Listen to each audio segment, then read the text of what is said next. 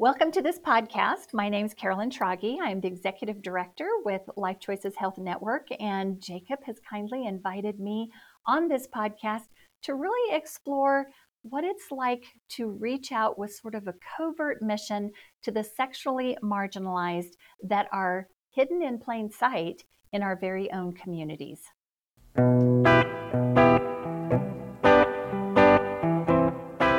So, so Karolyn, I'm excited to have you on the Pro Life Team podcast. Would you introduce yourself for uh, essentially to those who are listening, which is probably made up of executive directors of pregnancy clinics and different pro life leaders? Sure. Well, thank you for the invite, Jacob, to join you um, and to our greater audience. I appreciate the opportunity to just share what God's doing in our corner of the world. Um, I am a registered nurse and have worked with the Life Choices Health Network for the last 20 years, um, with the last 16 years serving as the executive director for our sexual health clinic. Um, we do a prevention, we do an intervention, and we do an extension as kind of the pillars of our mission statement which is to empower individuals to make healthy life choices um, through medical and educational services. Awesome. And yeah, the ministry that I wanted to yeah, hear what you're you hear about what you're doing and um and really just to share share what you're doing with those who are listening was the work that you're doing with the the clubs and this well essentially those who may be found in a a trafficking or or you know working in that working at a club when they when they would like to have a way out. Can you share like the overall idea for that work that you're working on? Sure. Um, I think we know that the sexually marginalized community um, does not often feel like they have many safe places to go, especially when they're trying to access health care. And we know that a lot of those that may be um, overseeing or trafficking them obviously don't want them to go through mainstream healthcare entities.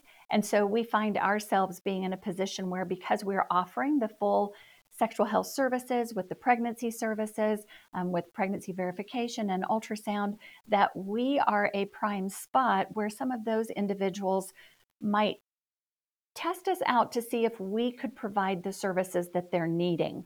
And I think one of the studies that really kind of sparked our desire to serve more and to understand better was the study that was done by Loyola University in regards to their interviewing of survivors of trafficking. And they made mention that about 88% of those that have had some kind of um, sexual exploitation, especially in the world of trafficking, that those survivors reported that during their victimization, they accessed healthcare entities, but yet only 4% of all reports came from the healthcare sector. And we know that many of those that went into an ER setting because of a pregnancy issue, a miscarriage, a forced abortion, um, any kind of sexual health needs, about 96% were not even asked if they needed assistance or they needed a way out, which I think is probably the beauty that I see with those of us in the pregnancy help setting is that we do take that time.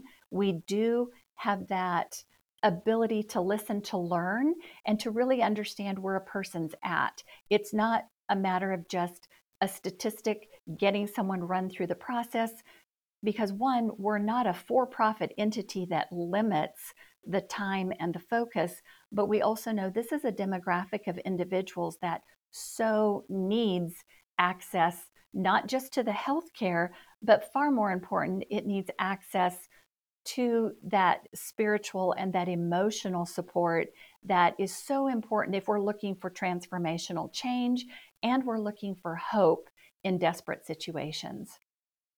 Wow. So yeah, only four percent were reported by the the healthcare industry. Um, so a couple of thoughts on that. One would be, what has helped your group? Um, what what what can help a person in this healthcare industry identify when someone is in a sex trafficking a sex trafficking situation, in order to then report that and where should someone report when they do identify that? I think truly for us, the medical integrity of, of offering the sexual health services has put us in a platform where we are receiving referrals from ERs, from other health entities when people are looking for testing for HIV, STDs, for planned, unplanned pregnancies, even planned pregnancies, where there, there is that confusion as to maybe exactly what those healthcare needs may be. And so I think for us, um, it was tooling up our staff so that we could look for the red flag indicators. And there's really um, a plethora of different options to go to get some of that information. I know through the Bright courses that are offered that many in our pregnancy help Center gravitate to. They have an excellent program that helps to tool up staff to see the red flag indicators, um, to know what to look for. Uh, again, I think it goes back to listening to learn, but to be very aware of what we what those clues are what do we need to look at and then i think also just being very aware that at times an individual may not disclose. And so we've even seen where we have seen the same person maybe three or four times prior for some kind of a sexual health situation. We knew something wasn't quite right, but maybe the time for them was not right to disclose just how unsafe they were. And so we have to be patient to build a relationship and build an atmosphere of trust. So when that time comes, they already know that we're a safe place. And so knowing that sometimes it takes seven times for an individual to leave a unsafe trafficking situation um, to get out and stay out we want to be there for the fourth time the fifth time that may then expedite them choosing to disclose and get help. I think another important aspect is developing good relationships with your law enforcement. Um, we are very um, honored and I think blessed and don't take for granted that we've worked hard at building relationships with our law enforcement. And so they often are the ones that are referring someone to come to us for testing and or if they feel that they have someone that is being victimized they will reach out to our team to send one of our team members down to be there at the police station or whatever location this individual may be at so that we're included from the very beginning in their interview process.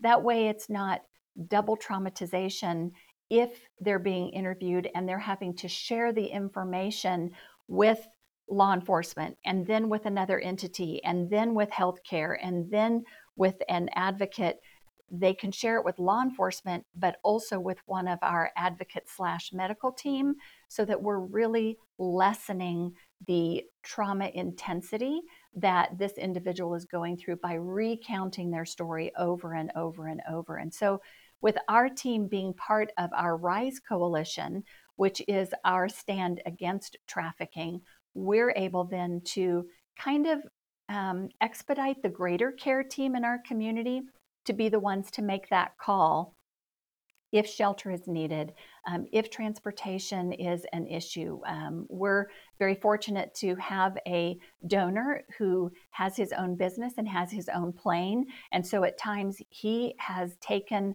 myself, a security member, and the individual, and we've been able to fly them to a long term recovery center or to a safe family member to get them out of an unsafe situation. So it's really just networking in your community with many of the resources that are there that are untapped, but also envisioning to our community that everyone has a voice.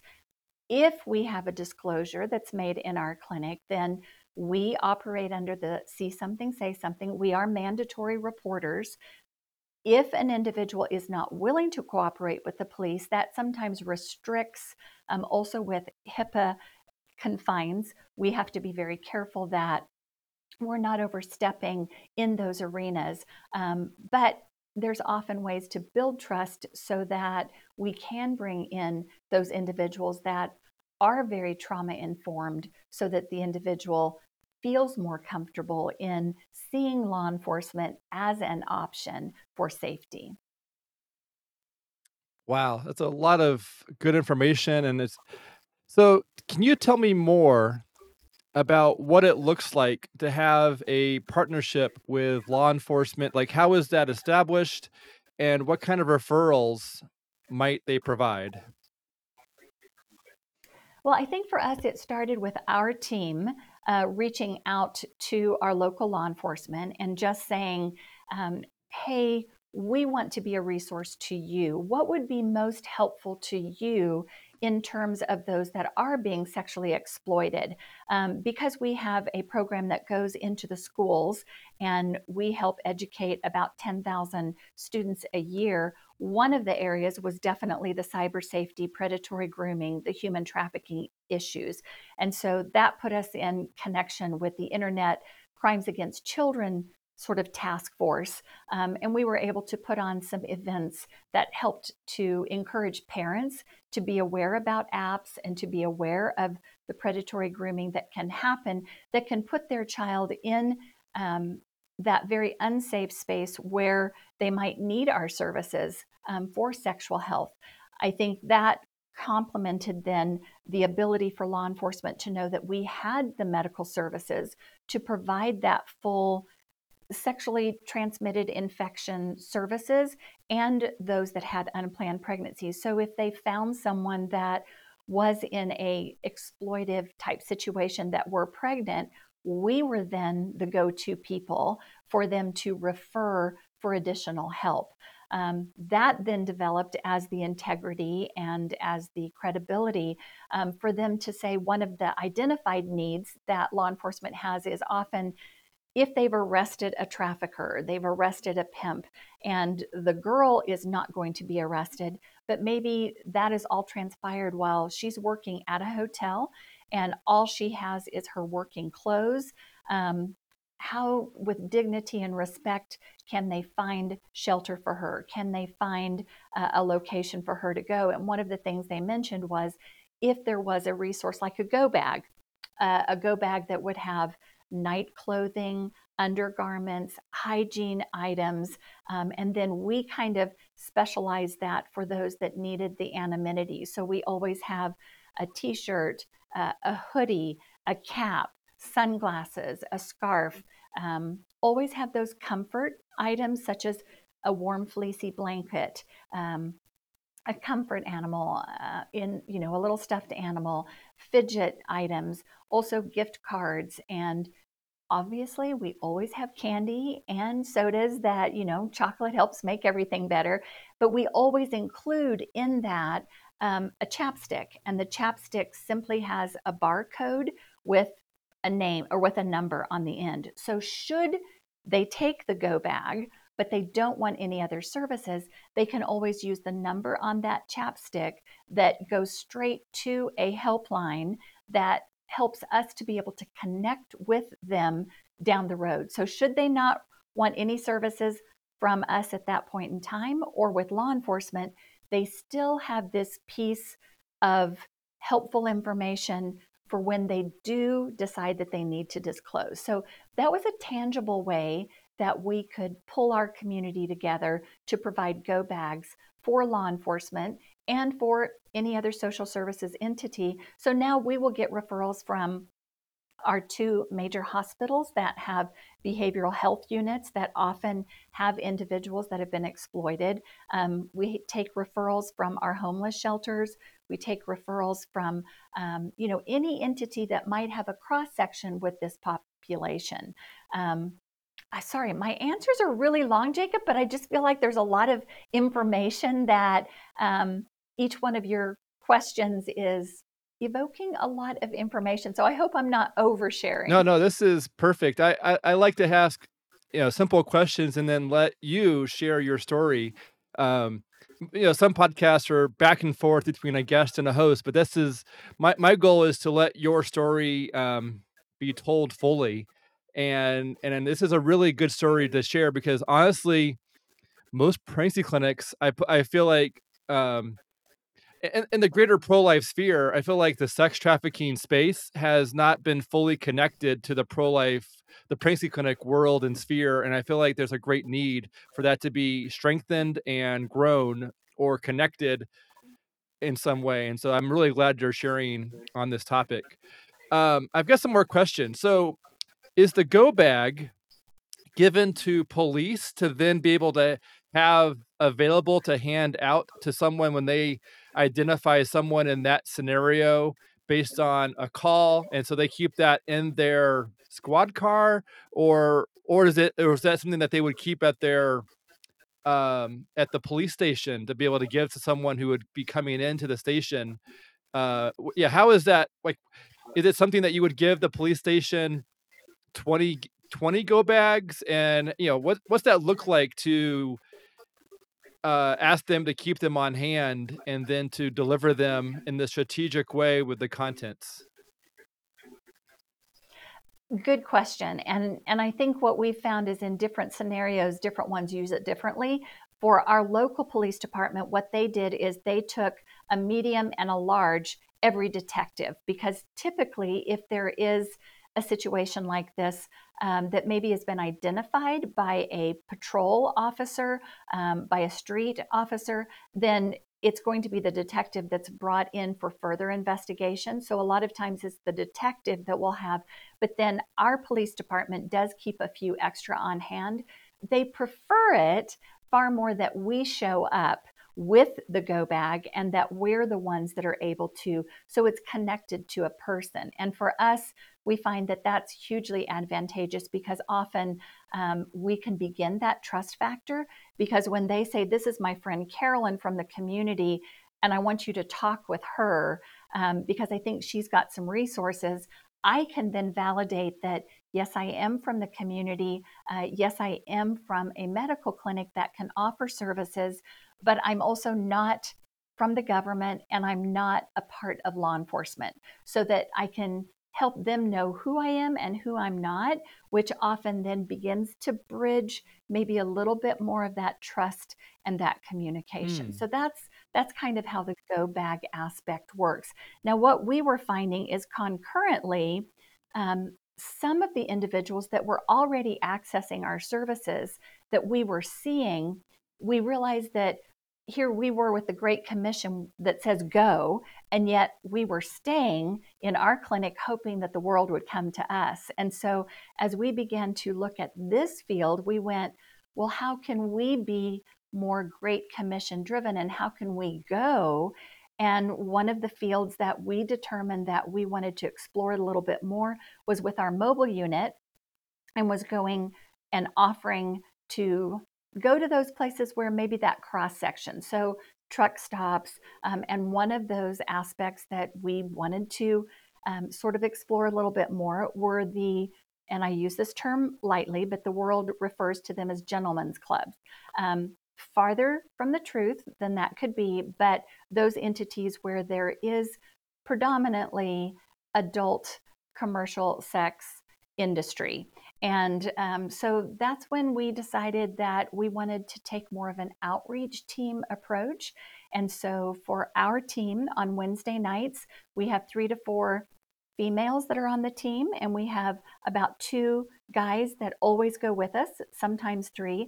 But we have our men that are in the parking lot praying over us, watching over us, um, very um, strategically security aware.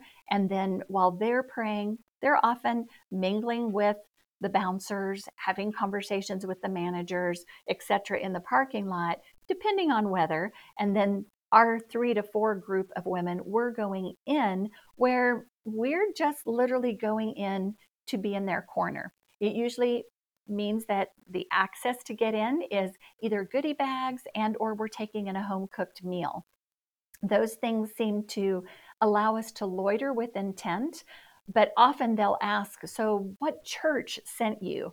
And then we have the opportunity to say, Well, actually, a church didn't send us. We each come from different churches, but we're pulled together with a common interest in wanting to just be sort of cheerleaders in your corner, knowing that there's not a lot of people that can come and give you encouragement. And that aspect has really opened up the doors to where um, the other night, as I was falling asleep, I was just counting the number of babies that I know have been born to women who worked in the club industry that had come to us very abortion minded. But coming into the clinic, we've seen that often it is through a pregnancy that a woman will sometimes choose to leave the sexual commercial industry.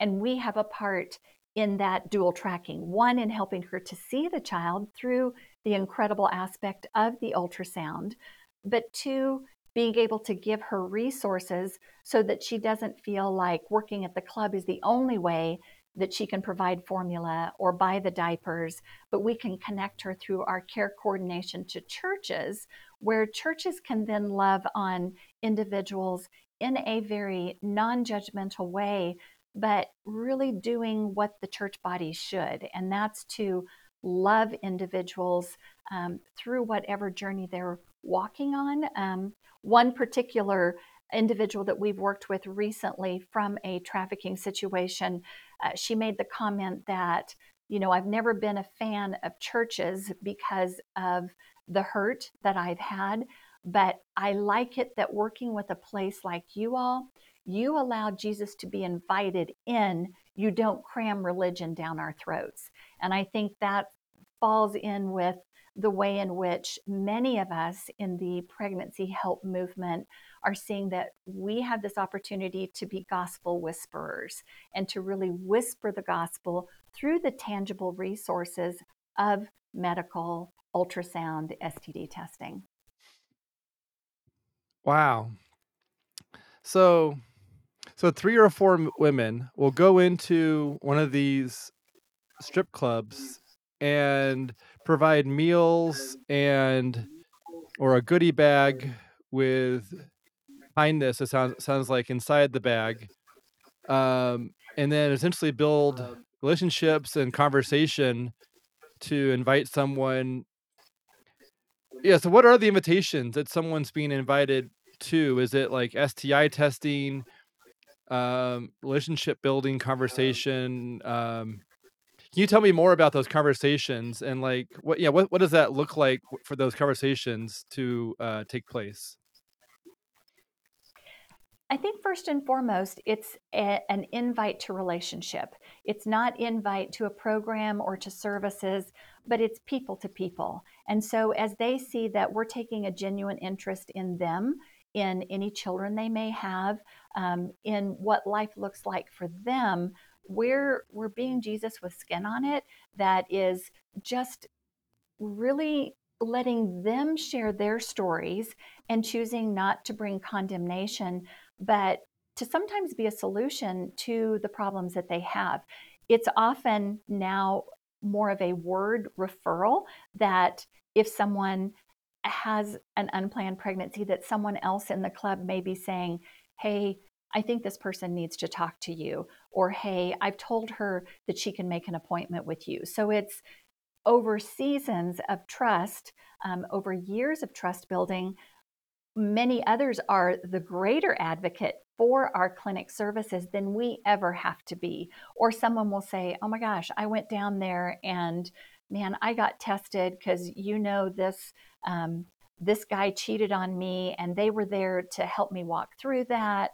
Um, so it's really inviting them to have that relationship and to know that we are never going to state if if we do know that someone's come into us, we make sure that we assure them that their confidentiality is top priority for us. So, where someone else, we walk in the dressing room and someone else may say, Oh my gosh, it was so glad to see you. Thanks for doing all that testing, and declare it to the whole room. Another person may never want anyone else in that room to be aware. So, we let them choose to disseminate whatever information they feel comfortable with but it's that invitation to relationship. Um, there are many times that we will say, Hey, our church is having a special moms to mom Bible study. If anybody's interested, let us know. Or it may be that it's at Easter time and one of the churches is doing a passion play. And so we'll bring in flyers about, hey, did you know this church down the road from mine is doing a live um, passion play or at christmas time if we know that there's a church that's doing a special pajama giveaway um, we're always looking for ways that we can connect not with just our personal church but with churches that we know are connected as supporters for our pregnancy help centers and really trying to connect people with the churches that are in their area closest to them so it, it allows us to be a bridge between culture and Christ when we know that there's this huge divide. And so we're just able to step in there and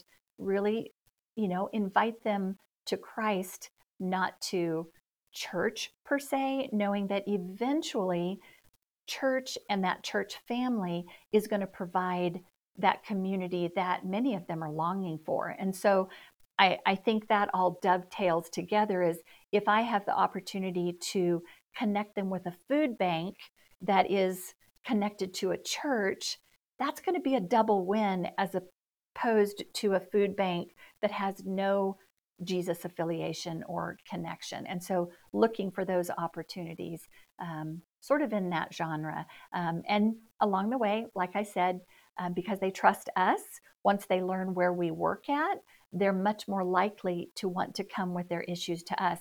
Also, find that it's through our relationship that it's after the hours, after we're not in the club, that we have most of them that will reach out to say, Hey, my dad just was put on hospice. Um, I know that you're a praying person. Would you pray for my dad? And so we're able to sometimes even text back a prayer that kind of includes and models what praying is like, or at times to say, Hey, my husband and I are going to be at Starbucks at nine o'clock. We go to church at 10, but you want to come grab a coffee with us? And a lot of times that will lend itself then to an invitation Hey, our church is just up the road. Why don't you just jump in the car and go with us? And then we'll bring you back to your car. Well, a lot of times nobody wants to walk into a church foyer for the first time and not know anyone. So we, we find that sometimes being the church through a cup of coffee often opens the door for the greater community church connection. Oh, that, ma- that makes sense. So uh, I've got a couple of questions. Um, when when your help when, when these women are receiving help, what does it look like for them to get career opportunities or career education to you know to see a pathway towards replacing their household income that they're currently bringing in? What does that look like? I wish it looked like I had a much better solution than is out there um, because it's very difficult in the job market to um, encourage them to get a job at Wendy's or McDonald's or when for three nights a week they can work at night while someone else is sleeping and watching their kids per se and they're able to make the income to pay the rent to get the the kids the school supplies they need. And so that's a huge huge challenge. So it's not so much the lure of a job as it is helping that mindset to help them understand that you might not have to spend as much from your budget on booze on you know illegal substances on um, those things that help to numb the objectification that we know comes with often being in those roles. And often the first step is to help them get to some kind of a rehab treatment center to get off of the substances that the club sort of scene often perpetuates. And so it, it, it sometimes is a dual aspect of helping them to know how to navigate the healthy system cycles that can replace the old habits and break down what maybe many of them have only known from a small child because their own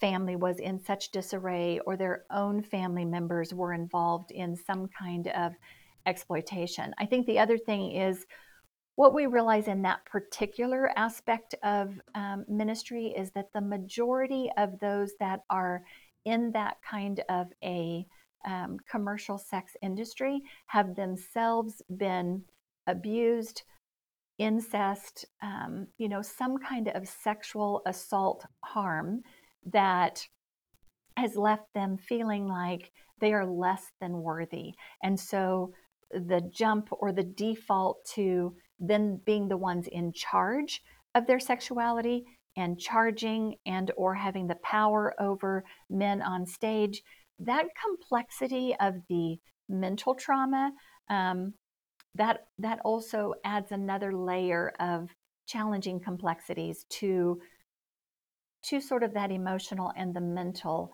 health that has played into them sometimes landing where they really didn't want to. Um, we know that there's a huge connection between strip clubs, casino work, escort work, um, the the human trafficking and men that will exploit women out of a club situation.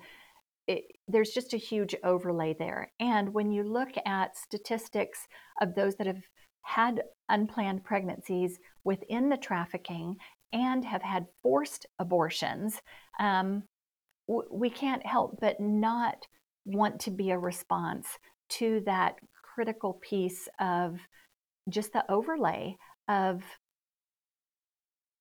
trauma and drama that happens with demand and the sexual demand in our culture. You know, the USA is one of the largest purchasers of sex in the entire world. And not only do they go overseas, but most of the sex is purchased here in our country. Uh, we have more strip clubs per capita than any other country in the world. Well, that's a sad indictment on a country that was developed as one nation under God to say that, well, that seems to apply except when it comes to issues of pornography, of sexual addiction. Um, and, and I think we help bring a voice and help bring awareness to that. So, one of the main um, pillars of this podcast is to share new ideas to pregnancy clinic directors and leadership teams. And I think this is definitely in that genre of a new idea or an idea that's not commonly well exposed. So what eh, eh, what how many clinics are offering a service like this? Have you come across other clinics who are doing this or is this because it feels like you're you're trailblazing a really incredible idea, but I don't is this something that you've seen other clinics uh, adopt, or you've gotten some ideas from other groups, or is this primarily trailblazing? Um, I don't know that we were aware of anyone else that was doing this when when we started. Um, in regards to the pregnancy help movement, um, we had been aware, obviously, of other nonprofits that were specifically geared towards trafficking and or club outreach, but to to integrate that in the pregnancy help center we were not aware of others. Now i do believe that through our national affiliations that there are other organizations and some that have even taken this to the next level. Um, there are are those in one of the carolinas that you know has a a sex trafficking survivor home for those individuals. So they're even taking it to the next level of providing housing for these individuals. And there are others that are doing a lot of training. Um, I think it's becoming more and more advantageous um, by many directors to see that equipping their staff to understand the red flags and to also build relationships with social services entities or with law enforcement. Um, I, I think there is a welling up and a swelling of just that compassion to blend in the services that you can't really just cut and dry um, and segment because there is such a meshing. And now that we are aware and we know that domestic trafficking um, is such a reality, we're reframing, I think, our traditional mindset that it's, oh, it's a movie like Taken or it's a movie like Sound of Freedom, where it's really dealing with trafficking in other entities in other worlds.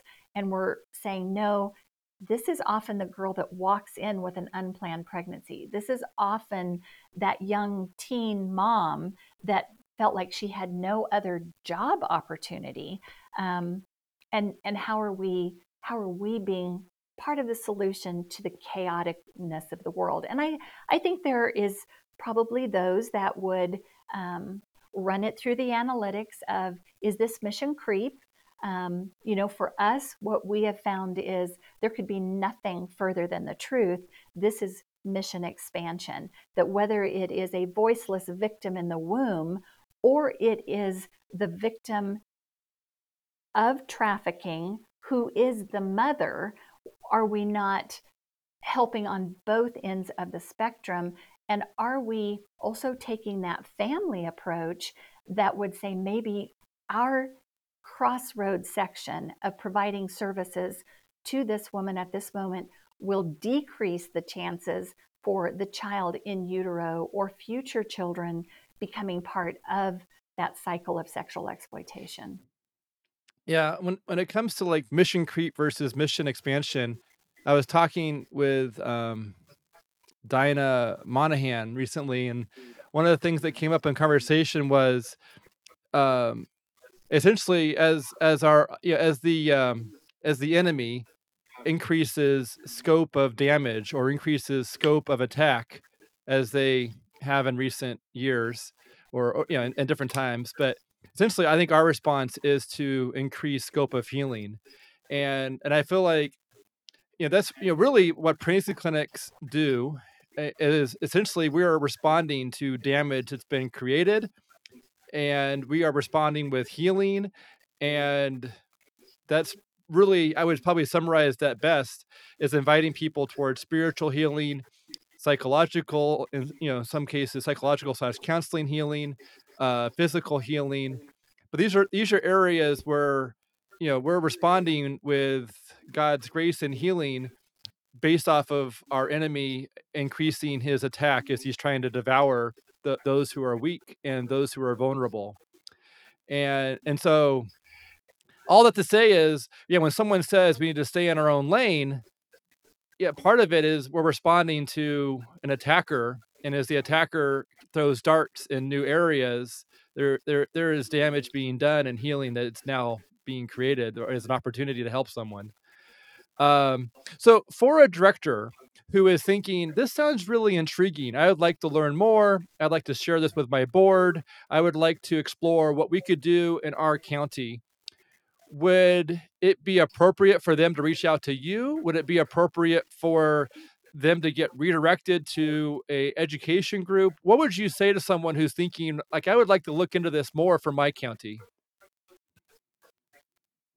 You know, I, I think they're most welcome to reach out to me. I'm I am very glad to lessen the learning curve by things, um, speed bumps, detours that maybe we've taken. If anybody, you know, just wants to reach out for a phone call or an email, I'm glad to share how we got started, how we got in the door, um, I think also, you know, tapping into a couple of the different educational programs that are already out there. Like, like I mentioned, I know that BrightCourse, that many of us are familiar with, they have a course. Um, also, there is uh, a program that is called SOAR, S O A R, that also will provide CEUs for nurses that want to get much more grounded in the human trafficking identification.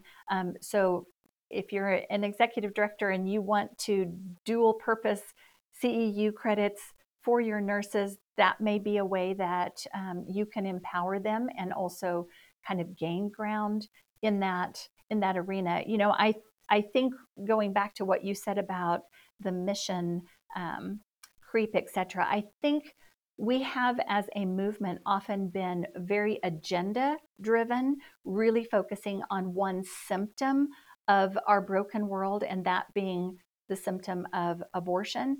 But I think when we're looking at that kingdom expansion, we know that really ultimately it's a systemic approach that is going to include all things sexually broken. That we really, as the pregnancy help movement, are very postured to take a more systemic approach instead of a symptomatic. Um, so whether it's pornography, whether it's sex trafficking, STDs, and you know an abortion issue, we have the answer, and that's Jesus. Um, and so being able to dovetail those together, what I found is by having a proactive mission mindset in this regard, our community is seeing us as leaders. And that's not always how most communities embrace their pregnancy center um, entities. Yeah. Um, so, can you speak to a contrasting response? One would be like an individual church adopting this ministry compared to a pregnancy clinic who might have let's say seven plus churches within the staff and volunteer and support sphere um, coming together to work on this as more of like you know greater than a single body or a single location church. Maybe it's more of like it's more like a bridge between seven plus churches um and you know wh- how does that contrast or how does that you know how would you compare those two uh you know the, those two concepts maybe both are good or maybe one seems to provide um a better better approach perhaps i'm not sure. Uh, i think it can be a both and. Like we as our pregnancy help center our clinic we sort of are the tip of the spear as far as the victim services response but underneath that tip is all the power of the churches that really come together. So I know I can reach out to this church and say, hey, I need pilot fuel. I need jet fuel to get this person safety. Or, hey, this person has a specific need for a new wardrobe because they're looking at this new job. Um, there's different people in our churches that very much express um, certain gifts and talents. I've got someone in one church that is a salon stylist. And so if I've got someone that needs a cut and a color and a relook, I know I can call that member of that church. I've got another member in a different church that is a Christian tattoo artist. And so when we're talking about doing cover ups of a branding mark that's been left, I know I can reach out to, to them and that sort of builds synergy. If we're doing a training, we may ask a particular church to host it, but they're inviting other churches to come to that training. So while we might be the person that is part of setting up the coalition against trafficking in our community, my best go to people are people in the church and part of the church and church leaderships that are banding together to provide that prayer coverage. So I, I think I think it can be a combination of no no one I, I don't think anyone can give pushback to this not being a human rights um, platform that everybody can get behind. But how even much more beautiful when it's those of us that are fighting for a culture of life through the pregnancy center to kind of be leading the way of saying, we aren't just this, we are this and, because we care about the moms of these kids. Um, we care about how they're getting help and how they're changing that cycle.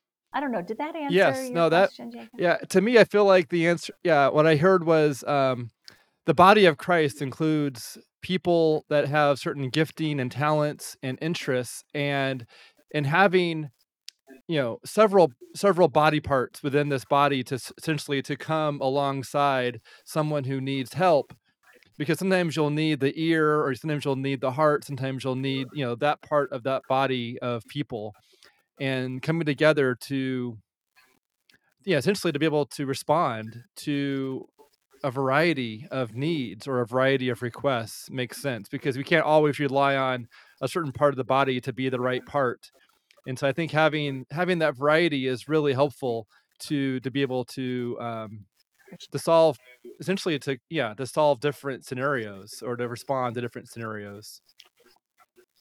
And what what I found as well is um, our team now is often requested by other law enforcement departments um, like Homeland Security or like um, the FBI. And so when they ask us to bring our medical team and our mobile unit and go to another part of our state or neighboring states, it's often us being able to reach out and figure out where is a church in that community that we know is very active in reaching out to the unreached. And oftentimes it is a church that is used as the processing center when they're doing a large sting operation. Um, and it's also so advantageous if we know who are the God people in this community that we can connect um, people to in that community where there is maybe an active pregnancy center that you know on two different deployments we've now done 26 operations with higher level uh, law enforcement operations in these sting operations and in two of those we always do the sti testing as requested um, and all of that always involves a pregnancy test. And with that, then in two different situations, we found out that there was an unknown pregnancy. But with the beauty of the ultrasound, we've been able to have our portable ultrasound machines right there and be able to show life within the womb. So, in my mind, there is absolutely no segregation of pregnancy center help and trafficking because they all are part of the sexual brokenness mm. in our world. Yeah, that's that's a wow. That's such amazing to think about. You've been a part of 26 operations uh, for these sting operations, or your group has been. Um, can you tell me more about when it comes to communicating with the supporters, the you know the prayer warriors, those who are donating, volunteering, um, helping you you know have a desire to help grow your mission and vision. When it comes to communicating with your supporters about this this work within you know with you know helping women in the sex trafficking situation what has been your your posture or how have you taken you know how how has the messaging gone? Is it been difficult? Has it been yeah how, how has that gone when it comes to communicating the work being done in order to ask for support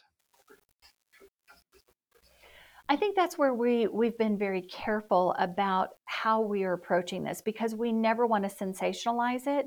We never want to be the exploiter of a victimization individual in effort to get fundraising. So really we've kept most of our fundraising efforts towards reaching a healthy family, but with church leaderships, we've had the ability to say, "Hey, we are the covert team that is being sent into dark places where the church might never be invited in. And we want you to know that your church dollars are really reaching the unreached people groups here in our own community. So we we're careful that even um, as we've written maybe a newsletter article about reaching, we we're careful we don't label individuals as victims. Um, we're careful to show the overlay of an unplanned pregnancy, uh, blur out any faces. We, we've chosen not to use any victim of trafficking as like our client story, um, just because that can be seen as highly sensationalized. Um, and, and we want to protect them from any undue trauma. Um, so so again it, it's a very delicate dance like i never know if someone sitting in the audience may be someone who is actually purchasing sex at one of the clubs um, because we know that that happens. Um, and we also know that as I invite someone to church, I don't want them to be hearing an announcement about life choices and their efforts in going into the strip clubs to save those poor people. Like, so it, it is one of those things where we realize that a lot of times our clients can be those individuals that are in the church pew. And so, again, choosing to be very respectful and filled with dignity, not hiding from what we're doing. But I think it's like with our special ops teams um, on behalf of the US government. They don't broadcast when they're going to do a special operation. They don't broadcast where they are in that moment. They can, in generalities, report back to our nation that you know certain um, certain initiatives have happened, but with us, we're just careful with any details. Wow. Yeah, eh, so so it sounds like with eh, with a sting operation, there might be several people who who receive medical care. Um, and then it sounds like some people, yeah, some of the women might be, you know, essentially in need of counseling and you know all sorts of all sorts of care. Um, what different classifications would you say the women, you know, are, you know, how how do you you know do all women receive the same offering of services, or is it based off of, you know, yeah, how would you, you know, I, I guess what kind of different people are being um, helped after one of these um, sting operations? It's very much going to depend on the individual. In some scenarios, a woman doesn't want help. Um, they don't see themselves being victimized, um, and they're going to turn down everything. They're just furious at the entrapment that's happened in this particular night. Um, with others, they really have found themselves in a tough spot. They never aspired or dreamed to be caught in that kind of a situation. And so for them, they are looking for a way out. For some, so so again, it, we contextualize it. If it's someone that needs um, rehab, we're going to have those referrals. If it's someone that needs long-term residential, where maybe they are tooled up with different job skills or schooling, um, it may be emergency shelter that, hey, I paid for this hotel room. I've flown in from another city just for this special football game or whatever golf tournament or whatever because I know that there's going to be a lot more demand attention. Um, and now I don't have enough money to get back to where I need to go. So, again, it's really looking at what is needed. For some, it's just, man, if I just had formula and diapers, um, maybe I could get back on track. And so, with most every single individual, there is that component of the need for professional counseling um, for that mental health focus. Um, and so, really connecting them with whatever they are needing and are ready for in that moment.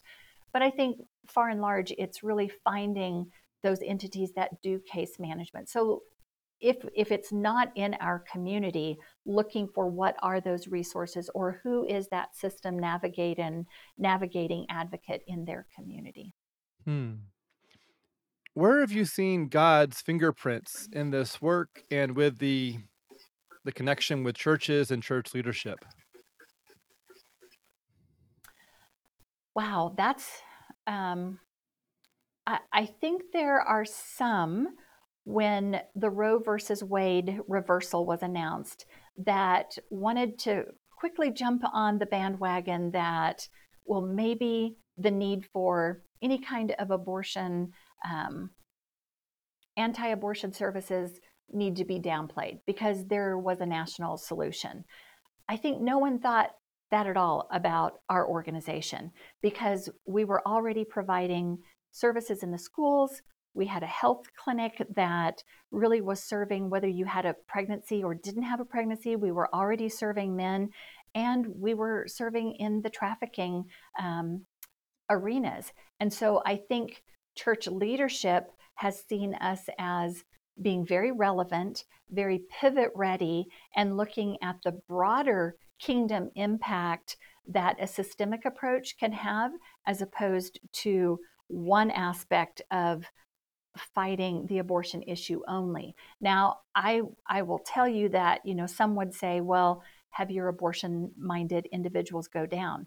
No, last week we had more abortion minded in that one week period than we've had in some months. So, definitely, as we're casting a broader vision and a broader net, our opportunity has been to glean more that come to us because they do feel like we're a safe space and we aren't just focused on those that have a functioning uterus that happens to be implanted with a clump of cells. No, they see us as caring for the whole person, both father of the baby, mother of the baby, and even relationally building relationships with those that aren't pregnant in that moment. And so I, I think church leadership is seeing um, that that we do have that missionary mindset for anyone in our sphere sphere of influence.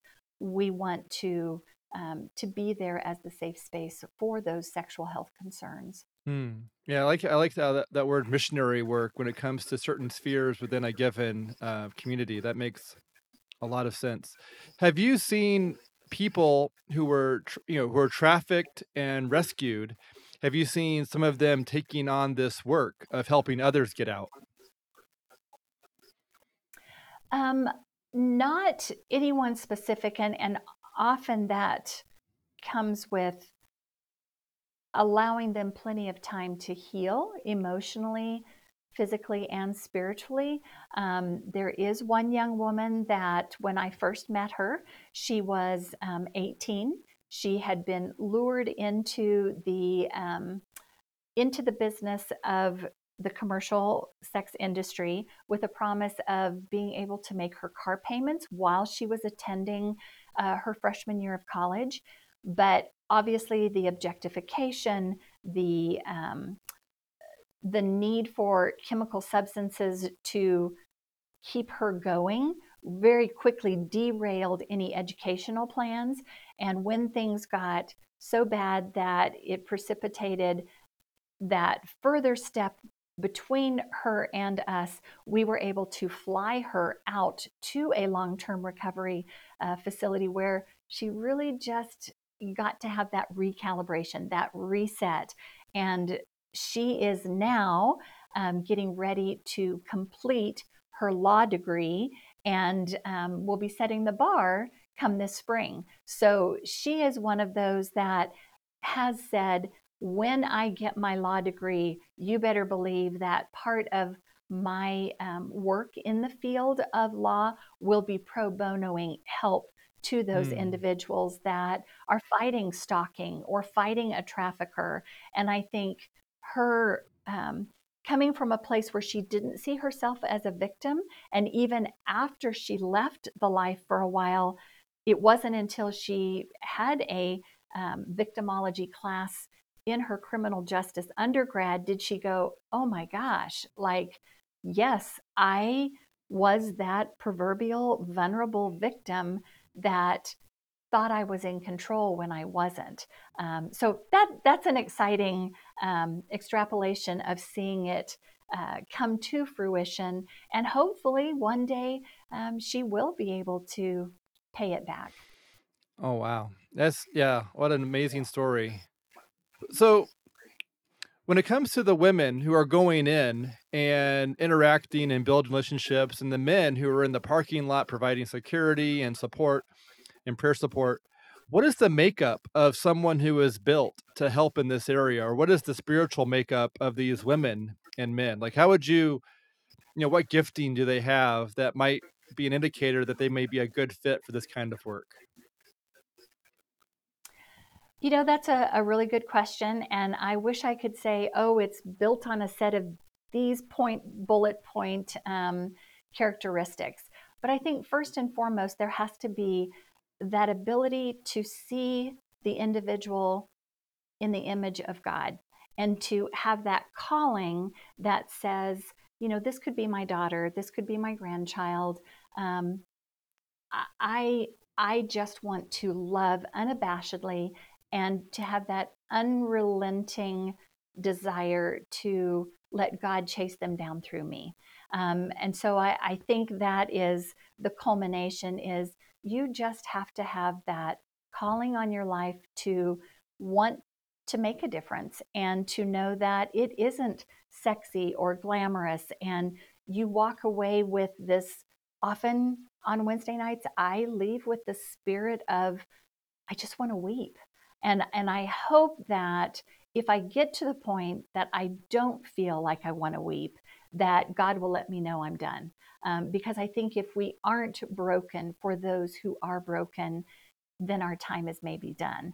Um, and different times, different seasons. You know, if if we have someone that really feels a calling and they start in um, maybe in a dating relationship or they become engaged or they're getting ready to get married, we ask them to step off of the team.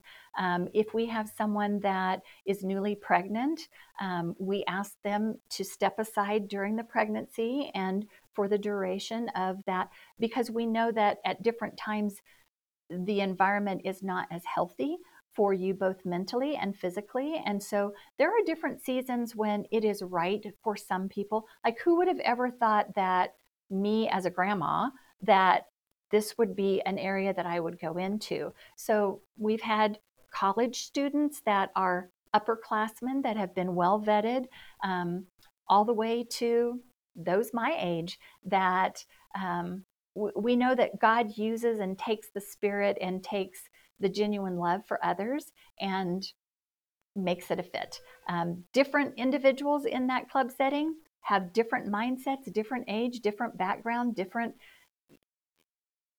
different experiences with religion that um, sometimes it's the most unlikely fit that goes with someone that there's just that connection. And it's the same for those that are in the parking lot. Now, I allow um, one of our individuals that is a donor, that is also part of our team, he does all the vetting um, for those that are going to serve in that area. Because obviously, we want to be very aware that if you have had a past with purchasing prostitution and or high issues with pornography or some of those things that might be a temptation or a stumbling block, then this is as much as you want to do it, we may say this is probably not the type of ministry that is a fit for you. So I let them have those conversations so that we know that those that are serving in that area are really well vetted and really tuned up for this. And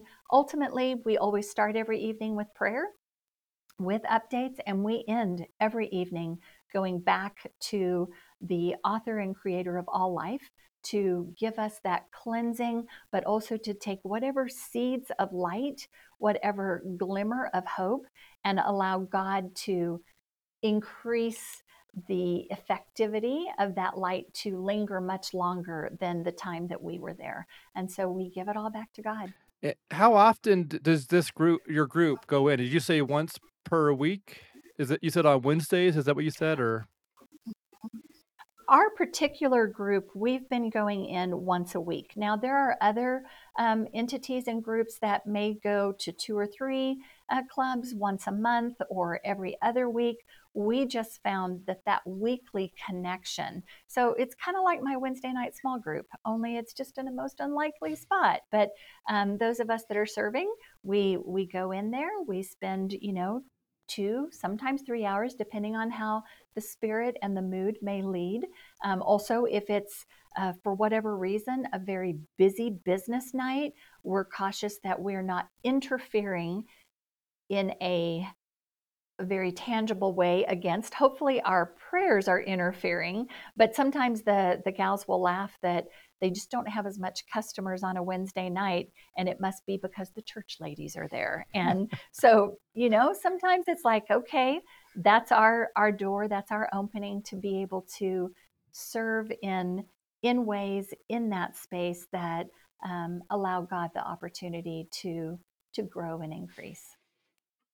Okay, so I've got one more question, I think, um, and that is, what would you like an executive director or a board member who's listening to listening to this conversation, what would you like them to hear when they consider prayerfully considering, you know, when they when they decide to maybe can prayerfully consider this ministry as something that they would like to explore and pursue or seek as a way of serving um, their community and eh, you know and bringing jesus and light into this into these dark corners or dark spaces within their county what would you like them to consider prayerfully?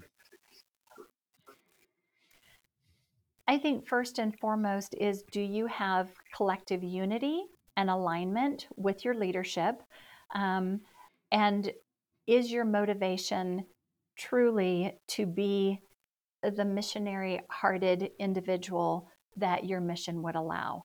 Um, to go at it as a means of building credibility or building relationships or donor procurement. Those are sidebar wins that we've seen, but the motivation and the heart has to be the driving force that we are literally taking the gospel outside of the walls of traditional um, cultivation of kingdom expansion, and we're choosing to go and make disciples, not stay um, and make disciples. And so it, it's a tough field, but I think choosing to be gospel whisperers um, is it right for you and your organization to realize that we've all been deputized as sex missionaries to a broken world? Hmm. All right, so I've got one more question actually. So when your group goes in, do you wear like a shirt that represents your your group or your pregnancy clinic or and in the and for the men outside you know do they wear you know are you wearing casual clothes or are you wearing like a you know a professional shirt of some sort to show that you're together and with this you know uh yeah that you're together with the same logo or something on the shirts we go in to kind of blend in okay. with the um, to a certain degree. So we're not going in with logo shirts. Um, the men in the parking lot, we always take the same vehicle so that the owner knows the license plate. We also, I've had conversations with local law enforcement to say, hey, if you're going to do any kind of bust, could you not do it on a Wednesday night when our group is there? And if you see this license plate, please know that that's connected with us. And for those of us that are going in, we want to make sure that we are modeling modesty, but we are not overdressing um, in terms of them feeling less comfortable. But honestly, Jacob, for that particular um, avenue, whatever we wear is a heck of a lot more than those in the dressing room. So, you know, we're we're just trying to represent modest, but not um, affluence in any way in how we dress. Awesome. Well, I really appreciate your trailblazing into this in this space. And you may not be the only trailblazer, but as far as I can see, this is a very unique um, uh, work within the Pregnancy Clinic work. And I would love to see people follow in your footsteps and and also to see people um, fast track their learning curves by calling and and learning learning from your experience. And so I think that would be amazing. And I feel like the Pregnancy Clinic movement as a whole, or the pro life movement as a whole, I, you know, really, we I, feel like there's a greater connection and there's a need for a greater connection when it comes to spaces like this in the sex trafficking and in the uh, in, in these arenas. And I feel like uh, I feel like there's a need for growth and a need for adopting more care towards yeah these areas of our world. And um, so would you would you mind um, closing our podcast with a with a prayer um, that those who are listening could you know participate or join in as they're on their daily commute? I would be glad to do that. Father God, we just thank you that you allow us the creativity, um, the the wisdom to be wise as serpents but gentle as doves as we seek to be gospel whisperers to a world that is filled with pre followers that have yet to connect with the awesome God that you are.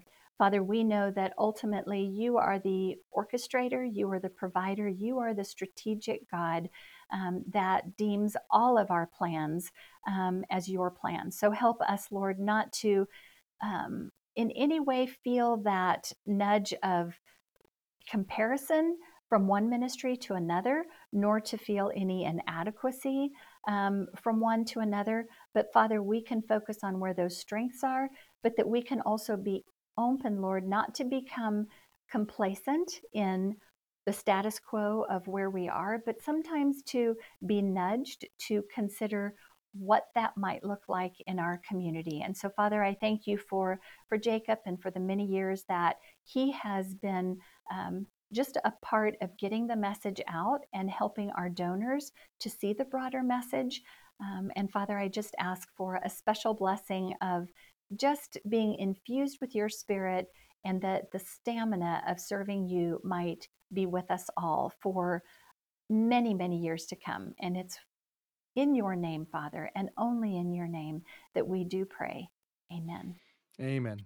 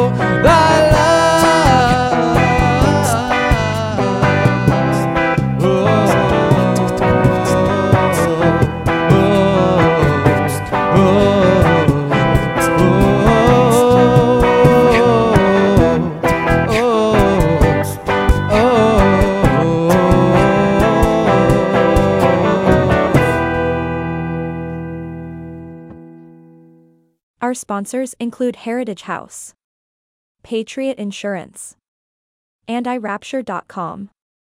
The Pro Life Team podcast is a ministry of iRapture.com.